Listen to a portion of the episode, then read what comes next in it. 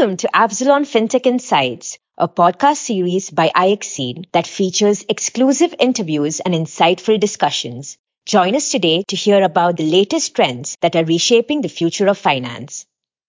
Hello, everyone, and welcome to our fireside chat.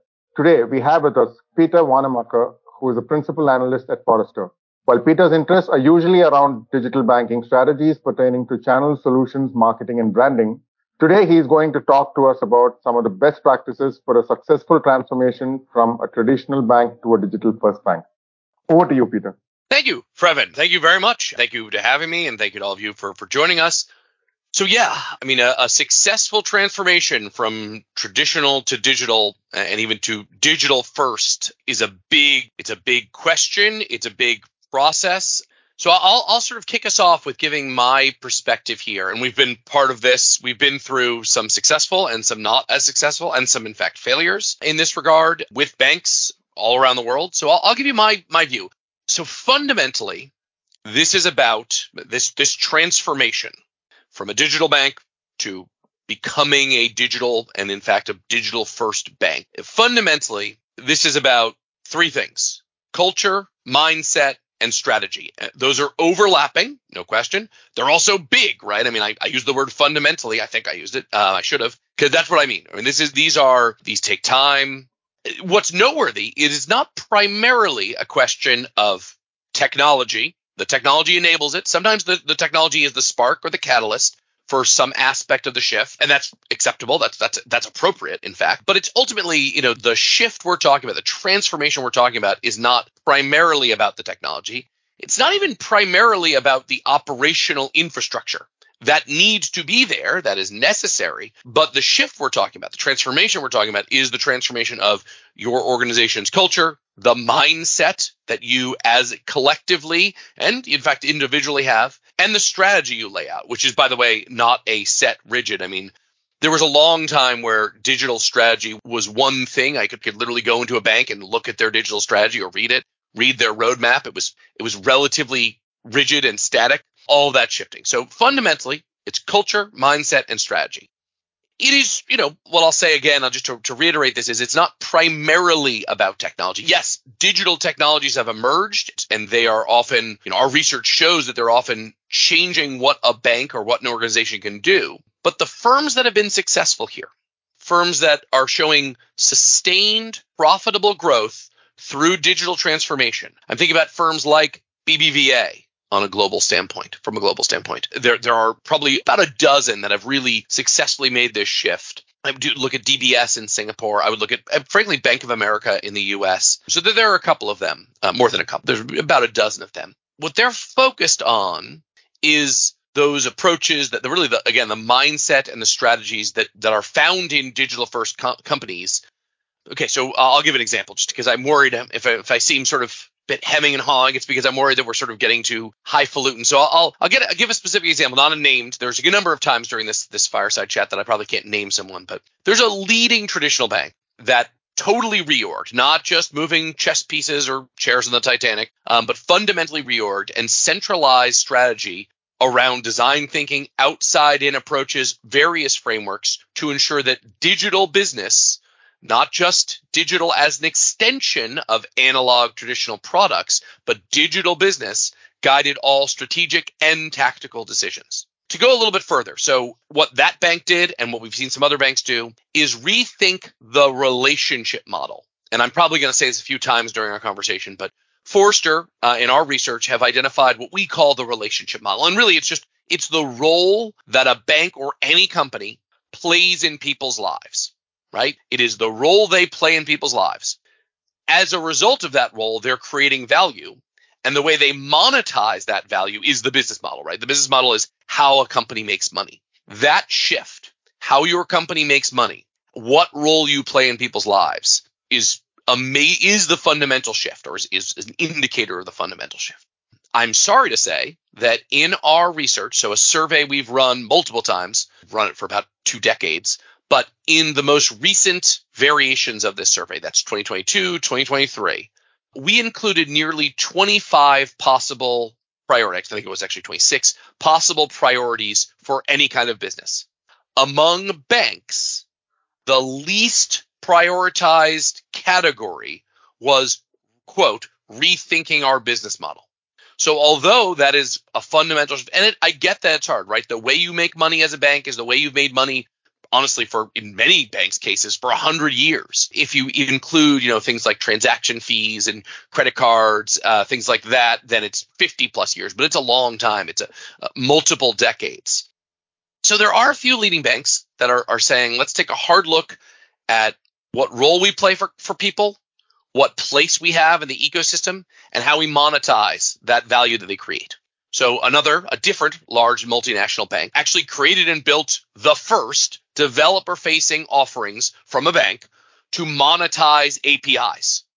Uh, and APIs are not brand new. They are not a silver bullet by any stretch, but they are, they are the connective tissue for multiple new types of relationship models and business models. And that idea of creating a developer facing platform to monetize APIs for a bank is a very different role than the one played by traditional banks. And this is a traditional bank. I mean, this is one that was over 100 years old. Uh, it's now that that channel, that API for developer facing channel, is now one of the five most profitable revenue streams for that bank. Uh, and the last thing I'll say is a few leading banks, more than a few in this case. I think this is this is both the ones that have been successful in digital transformation and the ones that are going strong, that are looking likely to be on my list or everyone else's list in the coming years. They've done a good job of recognizing the role of digital on customer experiences. What we've seen fewer do is recognize the role of digital in product innovation. So big kudos to traditional banks, in this case, many traditional banks who've recognized that apps and websites are going to have, you know, broad appeal and are going to be central to people's relationship with their financial, with their money, with their financial providers, and with the activities they do, the financial activities they do. So good. Banks have done a good job of extending their role onto digital channels. What too few banks have done is really say, let's go beyond that digital experience, right? let's not just extend and improve our digital experiences for our traditional analog products, our traditional, you know, roles and business models and revenue streams, but actually fundamentally rethink product innovation from a from the ground up, from a zero-based digital initiative standpoint. They thought a lot about digital experience, but done almost nothing to reimagine what products and services they can offer or how they're delivered. Um, how they're serviced a little bit, but not how they're delivered. So our research-based prediction is that product innovation, digital product innovation, is going to matter more in the next five years in banking than in the previous decade combined. Right? So far, they've kind of got away with being really good on digital experience, or at least sufficient on digital experience, and really negligent on digital product innovation and product innovation from a digital business standpoint. But we think that's going to change. There's going to be a widening gap between winners and losers based on this area, right? Driven by this this gap, driven by this focus on product innovation with a digital mindset. So one bank, I'll just give one last example and then we'll do some questions and answers. One bank designed and built an entire novel line of services and products around people's financial life events. So everyone knows life events matter. I actually think banks have undervalued life events for a long time. They're the number one driver of new product purchase in financial services. This bank, this traditional financial provider, it's not just a bank, it offers, it has a, a wider suite of products and services, but, and frankly, business lines, but it centralized digital business strategy and then it fundamentally rethought it to design new better products and services around those financial advice. So not just a marketing, which is useful, right? Not just around their architecture on their website or app, not just their search, you know, SEO, SEM, and the design and the taxonomies, but fundamentally the product design from a financial life event standpoint. Um, and it's a little too soon to set to tell. Um, but so far, the the um, on, on some sort of traditional metrics like conversion rates, stickiness, retention, even deepening of loyalty and product purchase, on all those metrics, things are, are looking decidedly positive. I think it's too soon to tell. I can't name them because we don't, we don't have permission to name them yet. But that kind of thinking is still very rare.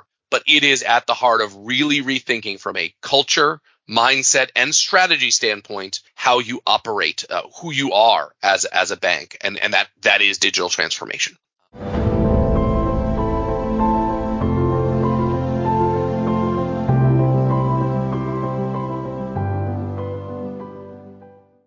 Thank you, Peter. That was really insightful. I have a couple of questions with me that, you know, would help our viewers get into finer nuances that would actually help them in their digital transformation journeys. The first one, since digital transformation in banking is fundamentally about culture, like you said, mindset and strategy, can you share some examples of how banks can shift their culture to embrace a digital first approach? Yeah, so I mean it's not easy, and I will say, I mean this is sort of the tough. I don't know if it's even medicine. It's just tough. It's tough truth.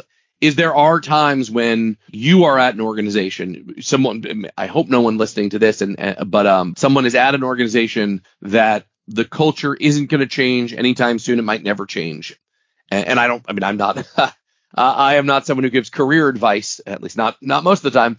But there there are there are sometimes now that's that's rare though. I mean, even though most banks are falling short of digital transformation, I think there are lots of opportunities. But I'll just make that note. There are times when it's not going to happen, and uh, I think it's worth sticking around for a little while, checking it out. But but it's sometimes not going to happen. What I think it you know it does it the most successful firms like BBVA, like let as an example, uh, RBC uh, in Canada even CIBC actually as as, as well. BMO. There's three uh, banks in the U.S. that I think are are really strong in this space in digital business, as well as there's a couple of Turkish banks uh, and, a, and a couple others in EMEA. Santander, their um, parts of their uh, European arm. Um, so I, I, will stop naming though. Uh, let me let me get right into. So those firms that I mentioned, most of those firms that I mentioned, certainly BBVA, RBC, CIBC, BMO, have gotten from the top executive, and in, in all cases, they are CEO level, uh, not just buy in, but enthusiasm to, to rethink who they are as an organization, what their role is in people's lives, and have used that to further a culture shift. For those that are somewhere else in the organization, what we've seen be effective is, I mean, is putting in place, you know, the term we use at Forrester is rituals. And uh, that's that can be kind of a creepy term, but what we mean is, so I'll give an example. There is a a bank. This is actually um, an Asia Pac and a, an European bank primarily, but they put in place a so some middle management put this in place, but it's a bottom up driven exercise and ritual, which is a twice annual, so two times a year. I don't know if I'm saying that correct, not biennial, but twice uh, twice a year. A uh, a process whereby anyone in the company can pitch ideas. I mean, it's a little bit like Shark Tank or Dragon's Den, uh, whatever your your local TV show is called, and then they earn buy-in from executives and other champions, higher level uh, champions, and they also have awards for things, that, ideas that are great ideas, worthy of being tested, but don't work, fail, but fail in a way that's valuable to the long-term strategy of the company, to the long-term uh, mindset. So that's some of the things we see. There's also, I mean, I, I find inspiration. Uh, I mean, I, I find some inspiration in lots of places, but we have seen that outside in inspiration. So sometimes that's showing from a customer perspective the the pain points. Uh, although many banks are pretty good at this, but actually grabbing ideas from outside your immediate competitors and using them to show what it can look like. To, and I'm, I'm talking about the end product, what the experience looks like, and then having that help to further and even nurture a kind of digital first culture. Uh, that's what we've seen be effective. It's not easy, and as I said, unfortunately, there are times when it's not going to happen. Um, but but for the vast majority of of folks at the vast majority of banks, it can happen, and that's what we've seen be successful. The next question I have is, how can traditional banks effectively adopt and implement frameworks, you know, like design thinking to drive the digital initiative? Yeah, so I mean, design thinking is a specific framework that's very effective. There are other ones that and, and almost all of them are complements to each other. So jobs to be done is, is one that I that's I'm hearing more and more about. I mean, we've been aware of it and been writing about it for a few years now. Um, Forrester did not originate it. Clayton Christensen out of Harvard originated, I believe. I'm 99% sure. So jobs to be done, design thinking. I mean, it actually you set aside time, get people together, do the workshop.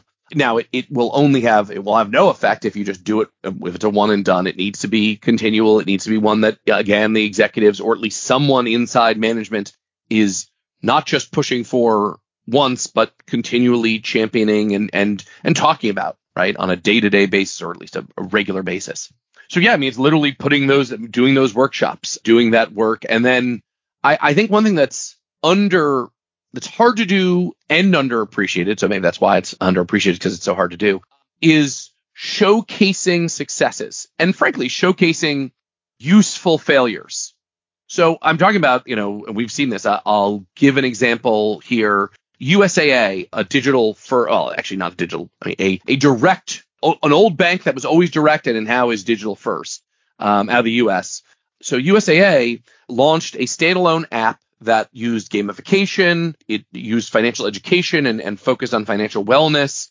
Used some things like voice interface in ways that they hadn't. This was a few years, this years ago. Ultimately, that they closed out, they, they shut down that app and um, incorporated some of the lessons and findings and best practices into their FAT app, their main mobile banking app. But I use that, be- I mentioned that because the bank was able to show everyone inside the organization what a cool new idea can actually look like.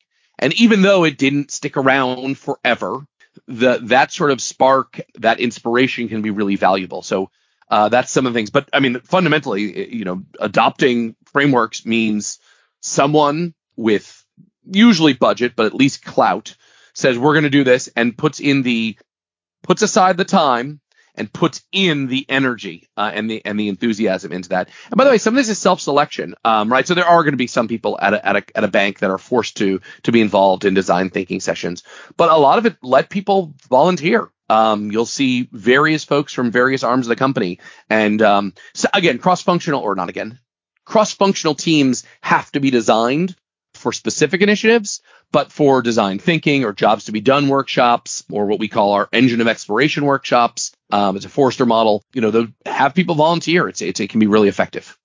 Thank you. So you definitely spoke about how some banks choose to revisit their business model, you know, when they're transforming to a digital first. So I'm, I'm trying to combine this with the next question where how does this help banks redefine their role for customers in a broader ecosystem for banks that, that prefer not to budge from their existing business model, you know? How do you provide a sort of motivation for that?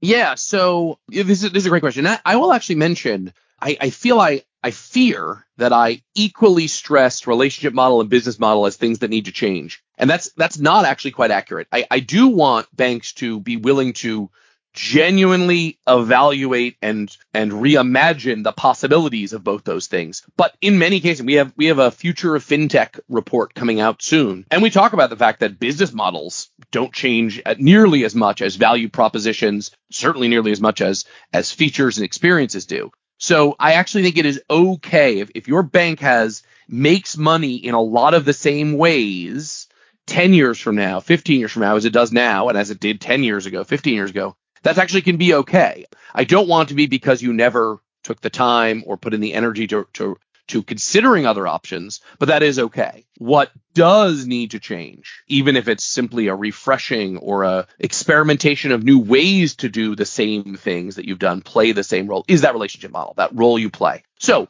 when they think about ecosystems and, and the environment, I mean, one, this is this is not easy to do.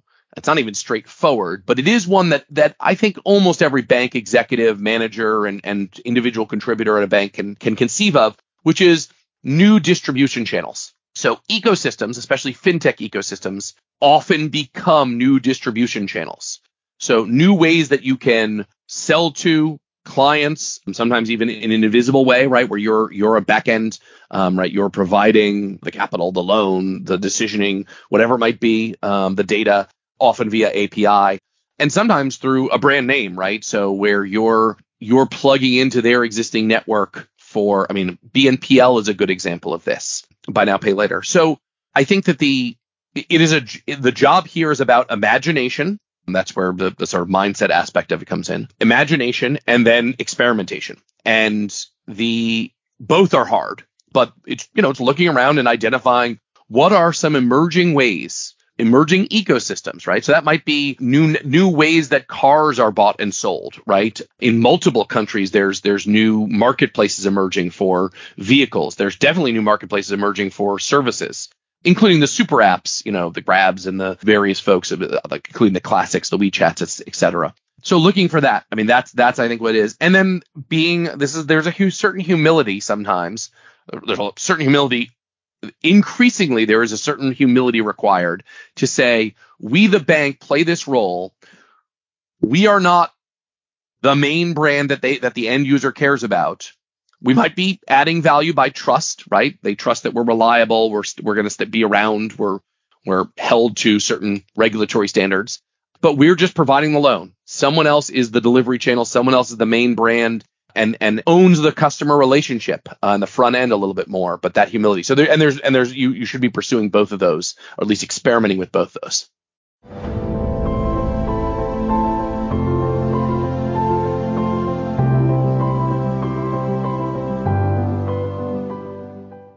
So you did mention a multinational bank success in monetizing, monetizing APIs through developer-facing offerings. Could you share some more details about this approach and how other banks can explore similar revenue streams? So yes, I mean I intentionally didn't name them uh, not to be coy or a jerk on the call, but you know we write case studies. Actually, for whatever reason, a lot of the things I'm talking about today are ones where we don't have published uh, case studies or, or have these examples published. But yeah, I mean the role you play in someone's life sometimes is obvious and direct and almost, you know, sort of purely first party. In other words, you know, they would need to hold money somewhere. You hold the money. That's a deposit account, right? You hold the money for them. Uh, you know, there, there's uh, we talk about net interest margin and the business model behind that, but you hold the money for them, and that's that's a pretty direct relationship. This bank and I increasingly other banks recognize that sometimes there is a third party, a developer, not usually a you know a guy or, or woman in their basement uh, in their pajamas. You know that there are independent developers still utilizing some APIs from banks, but often third party developers that are established businesses that are at tech titans, big tech companies, smaller tech uh, technology companies, fintechs, and recognize that there's value the bank can create and can do so easily. I shouldn't say easily straightforwardly and at scale. And you do need to develop the front end. It's not always, well, it is a front end, but you need to develop the, the place where people go to gather these. And there's a reason that it's about network effects, but it's also, there's a reason platform has become such a big word because you need to have that platform where people can, where, where the bank can offer a clear sense of what it offers through APIs. It can be KYC as a service. It can be a lot of different things.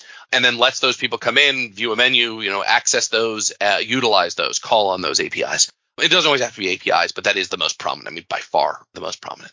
So yeah, I mean, there is no bank or credit union that shouldn't be considering this. There are many. I mean, the vast majority aren't going to end up building anything near as big as the bank I referenced or other banks, right?